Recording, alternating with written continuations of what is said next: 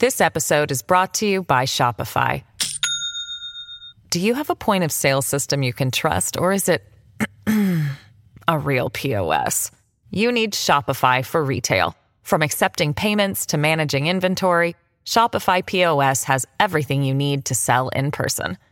Go to shopify.com slash system, all lowercase, to take your retail business to the next level today. That's shopify.com slash system. Hey everyone, it's Raheel. We've been talking a lot about Galveston lately, but did you know about its first settlers, the Karankawa Tribe? I wanted to replay one of my favorite interviews from earlier this year when producer Carlignon Jones sat down with Absolem Yetzirah, a council member for the Five River Council and Karankawa native, to talk about how this forgotten tribe once freely roamed areas like Galveston Bay and Fort Bend County, what led to their persecution by Spanish Anglo-Texans, and what the next generation of Karankawa youth are doing to be officially recognized as a tribe. It's Wednesday, April nineteenth. I'm Raheel Ramzanali, and here's what Houston is talking about. Absolem, welcome to CityCast. Hi, thank you for having me. Okay, so I want to talk to you um, about the history of the Karankawa um, tribe in Houston. So could you give me a short briefing on the history of the Karankawa in the Houston area, like uh, Galveston Bay area, Fort Bend area?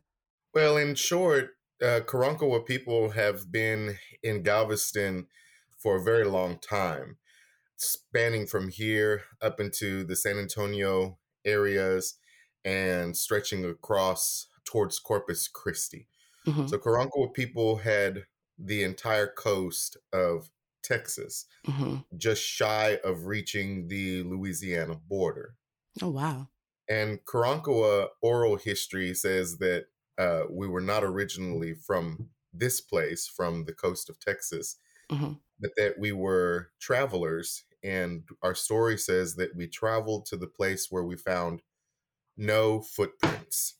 Mm. So that place would have been the coast of Texas, and then we began to live and settle along the coasts of Texas. And uh, we have been there ever since, except for a, a point in time in history with Texas settlers and the Mexican government, mm-hmm. where Karankawa people were hunted down and pushed out of Texas to benefit Texas settlers. And we mm. lived as refugees in Mexico for about a hundred years until Karankawa people began to migrate back to the United States, back into Texas. This, of course, was due to some struggles with the Mexican government, mm-hmm. um, things going on between the Mexican government and Texas. And it wasn't until Texas was assumed by the United States that Karankawa people started moving back in full to Texas. That's how we ended up coming back to several of our settlements that we had, whether it be down in Corpus or in the Valley area here in Houston. Most Karankawa people didn't fully return back to this area, the Houston area, until the late forties, okay. when those families started migrating back this way.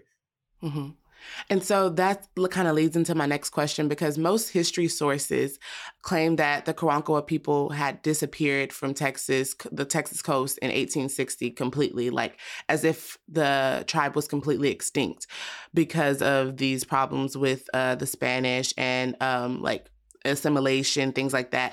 So do you feel like calling it an extinct tribe is an accurate depiction, or do you feel like it was just more so of a survival tactic? So the word extinct would denote that everything was wiped out, obliterated. Mm-hmm. And while that was very much the goal of Sam Houston and the rest of the Texas settlers to eradicate us, that wasn't what happened.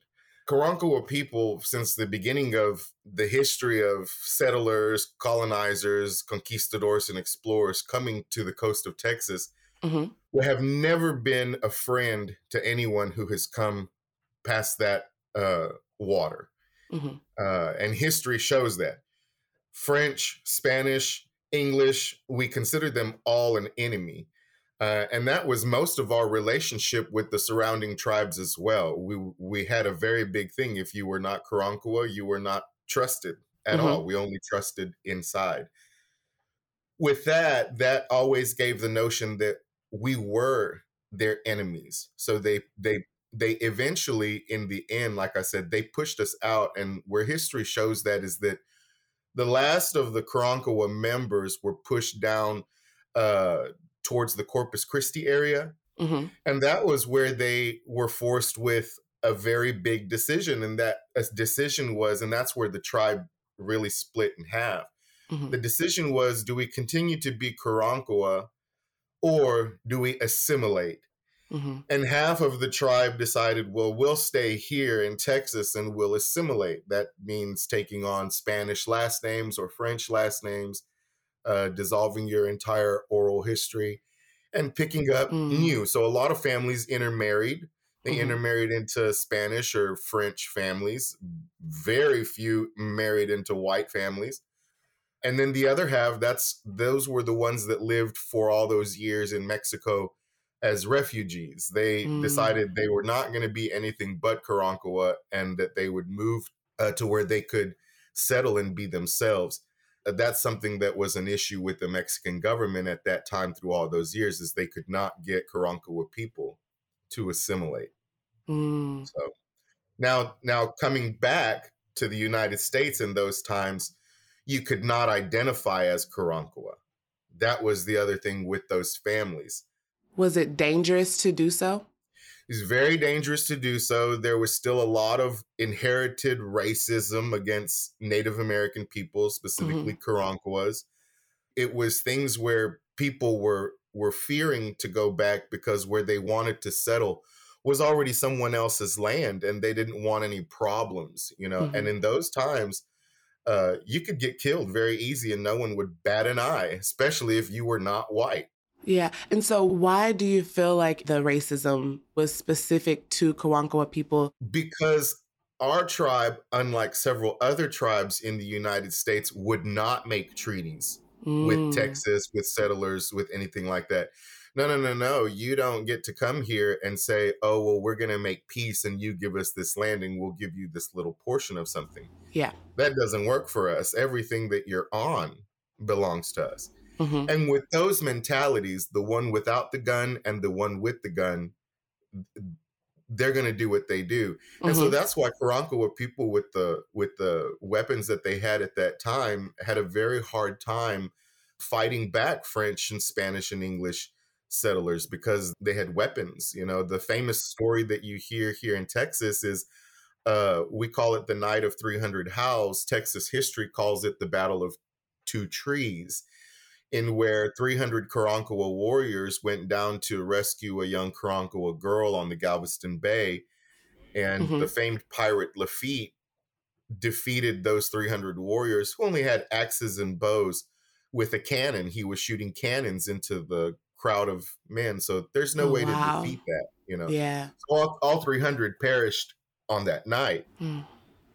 Oh, wow. And uh, so, so that, That again is is why there was so much hate and racism inherited and bred into people in, in Texas against Karankawa, because we wouldn't give up the land. Yeah. And so on that note, that's something else that I read about the Karankawa people, is that y'all don't have tribal lands and treaties or official recognition from the state or federal government because of this. So are y'all working to change that? Is that something that you want to establish? We're in a very interesting time right now with Karankawa people. Uh, as most people are coming to find out, we never were extinct, and our mm-hmm. families and clans have always lived uh, in secrecy. Several of us have lived together, knowing other clan members mm-hmm. uh, and uh, families.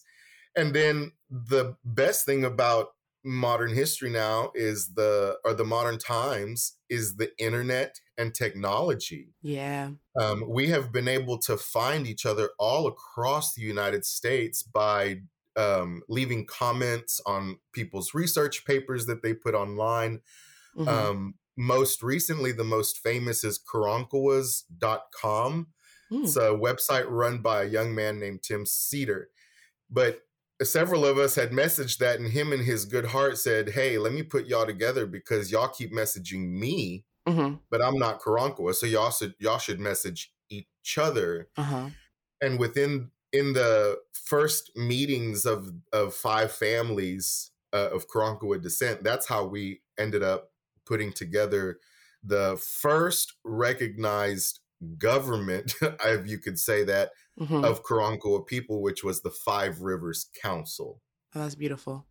And we named that Five Rivers Council after the five major rivers of Texas that we settled upon. You mm-hmm. know, that's where we lived. But uh, um, since then, that that that time, the council, the main focus of the council uh, for the tribe has been education. That mm-hmm. is, that Karankawa people are still here.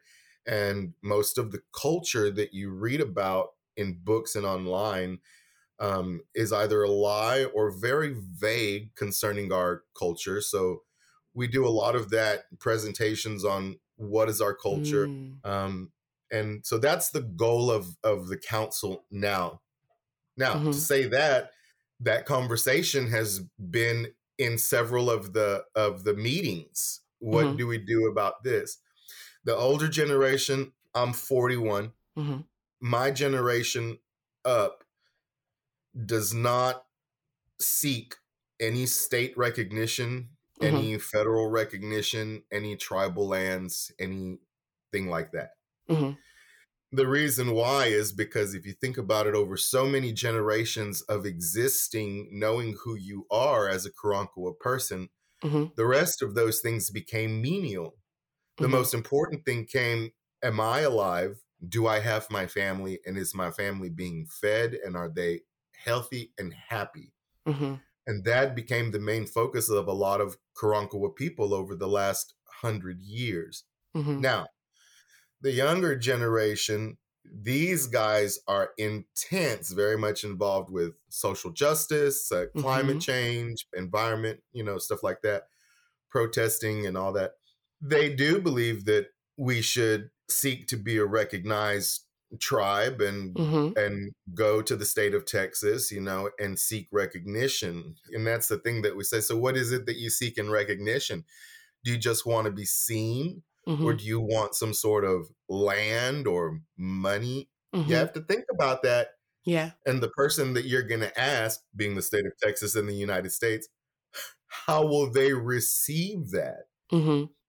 You know? So it's kind of like a disconnect between the younger and the older dis- older generation on if you should seek it or not, basically. It, it's not really a disconnect. We mm-hmm. agree. We mm-hmm. support the younger generation. It then becomes a, a subject of choosing your battles wisely. Mm. And what is your purpose and your mission? Mm-hmm. Right now, we are the first council in close to one hundred years. Mm-hmm. So where we're at now is that as the council, it's just a decision of, this is what our mission is, and this is what we're supposed to do. And when it's time for you to step into these shoes, that is your mission, and that is what you're supposed to do. And so you have a lot of time to think about what it is you're going to do and how you're going to do it, mm-hmm. because that's not going to be an easy fight. This episode is brought to you by Shopify. Do you have a point of sale system you can trust, or is it a real P O S? You need Shopify for retail. From accepting payments to managing inventory, Shopify P O S has everything you need to sell in person. Go to shopify.com slash system, all lowercase, to take your retail business to the next level today. That's shopify.com slash system. So um, as you were speaking about earlier, Um, a lot of Karankawa people are left to kind of piece together the history orally. Uh, what was that experience like for you personally growing up? So a lot of our families um, retained oral history. Uh, and mm-hmm. the history was kept in secret a lot of times. Many families would tell their history indoors and then with the warning of, well, don't tell anybody because it'd be dangerous for you, mm-hmm. you know? Uh, you're Karankawa, but you tell people that you're Mexican or, mm-hmm. you know, this or that, but, but you know that you're Karankawa and you know that these are our ways. Those traditions of the tribe, of the clans, they continue to exist within these families. The only thing, thing that changes is, is this um, nationality of mm-hmm. the family, you know. Uh, but but that fear was instilled and existed even into my grandmother's days. Oh, wow. You know, when when internet came out and we'd start researching, I, as a young man in my in my twenties at that time, you know, my grandmother would always go, well, you need to be very careful with the things that you're doing. There's a lot of dangerous people out there and they don't want you to to to, to be who you are and, and this and that, you know.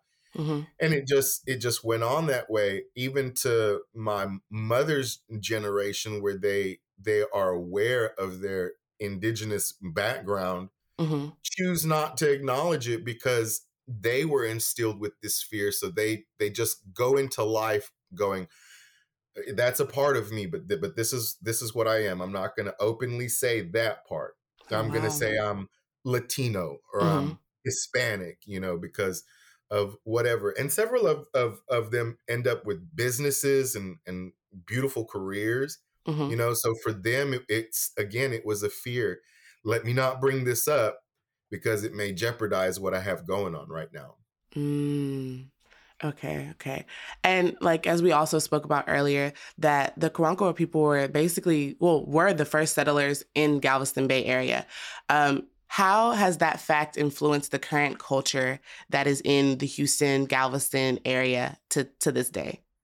I don't think it has influenced the culture at all. I, I believe, um, honestly, uh, Texas reached its goal and mm-hmm. made us disappear. And with that disappearance was the installation of a whole new way of life and culture. Mm. First of all, let's talk about Houstonians. Mm-hmm. Most Houstonians think that Sam Houston founded Houston. Yeah. They don't even know the proper history of the Allen brothers coming from New York City, mm-hmm. buying a plot of land and developing it into a commercial mm-hmm. c- city, mm-hmm. you know? So I believe that Texas uh, did a really good job in what their goal was. They said, mm-hmm. we're going to erase these people and any culture of them and their existence. Mm-hmm. We're going to instill our own culture and our own way of life. And in a hundred years, we'll put up a plaque on the side of the highway and say, oh, this used to be a campground of the Karankawa people in which you now live on. But yeah. they're extinct, so don't worry about that. Continue to thrive in whatever your culture is, you know? Mm-hmm. So for us, it becomes this thing where we're caught. We love who we are. We love the city that we live in. I, I could tell you, I love Houston. Mm-hmm. You know, I love the way she looks. I love the bayous. I love the parks. I love the people, the industry, the food, all of those things. Mm-hmm. At the same time, I love being Karankawa. Mm-hmm. You know, and, and that's just where we are now. Is it a meeting you in the middle? Did I assimilate? I did assimilate. You know, mm-hmm. uh, I speak English and I speak Spanish, and I'm I'm barely now learning Karankawa language. So so it becomes a, a thing right now where where as a Karankawa individual and and being a Texan or living in Houston or whatever city we live in, we are very proud of those things. You know, we we do love those things, mm-hmm. but again, it's it's choosing those battles. I'm not going to live my life every day saying, oh, well, you stole my land or you did this or you mm-hmm. whatever those things are. This is very true. And I'll never forget that history. Mm-hmm. But that is the history and this is the present. And I have to determine what I'm going to do with the present to ensure that there is a future for Karankawa people that are coming up and mm-hmm. who will be living in this modern world. Mm-hmm. How can people who want to experience the Karankawa culture do it in a respectful way? The best way you can experience Karankawa culture and do it in a respectful way is by being a friend to Karankawa people. Mm-hmm. You know, um, that that's part of the part of the experience in the culture. Uh, we have met several individuals over this time. Mm-hmm. And they have come and they've sat with several of us at fires and prayed with us. Um, mm-hmm. You know, uh, that is the culture, you know, mm-hmm. learning to to develop trust between two individuals, you know, mm-hmm. and how two individuals can share something that maybe they have to better each other. You know, that's Karan- that's Karankawa way. That that was our way from the beginning. Thank you so much for coming on to CityCast today. Uh, we really appreciate your time. Yeah, thank y'all so much for having us. That was producer Carlignon Jones with Absolem Yetzirah. To learn more about the Karankawa people, you can click on the link in our show notes. All right, before we go, have you been seeing a lot more vacancy signs at office buildings here in H-Town? Well, a new report from Yahoo Finance says Houston is leading the nation with nineteen percent of all office space sitting empty, even though sixty percent of workers have returned to the office. How does that math work out? Well, the reason is because real estate developers took advantage of low interest rates during the pandemic and gave our city a building boom that it might not have needed. The report also compared major cities, and Dallas was second with seventeen point two percent, New York was twelve point three percent, and Chicago came in at fifteen point one percent of all office space sitting empty. That will do it for today. If you enjoyed today's episode, please leave us a review. That's the easiest way for you to support and help us grow the show. I'm Raheel Ramzanali, and I hope you learned something new.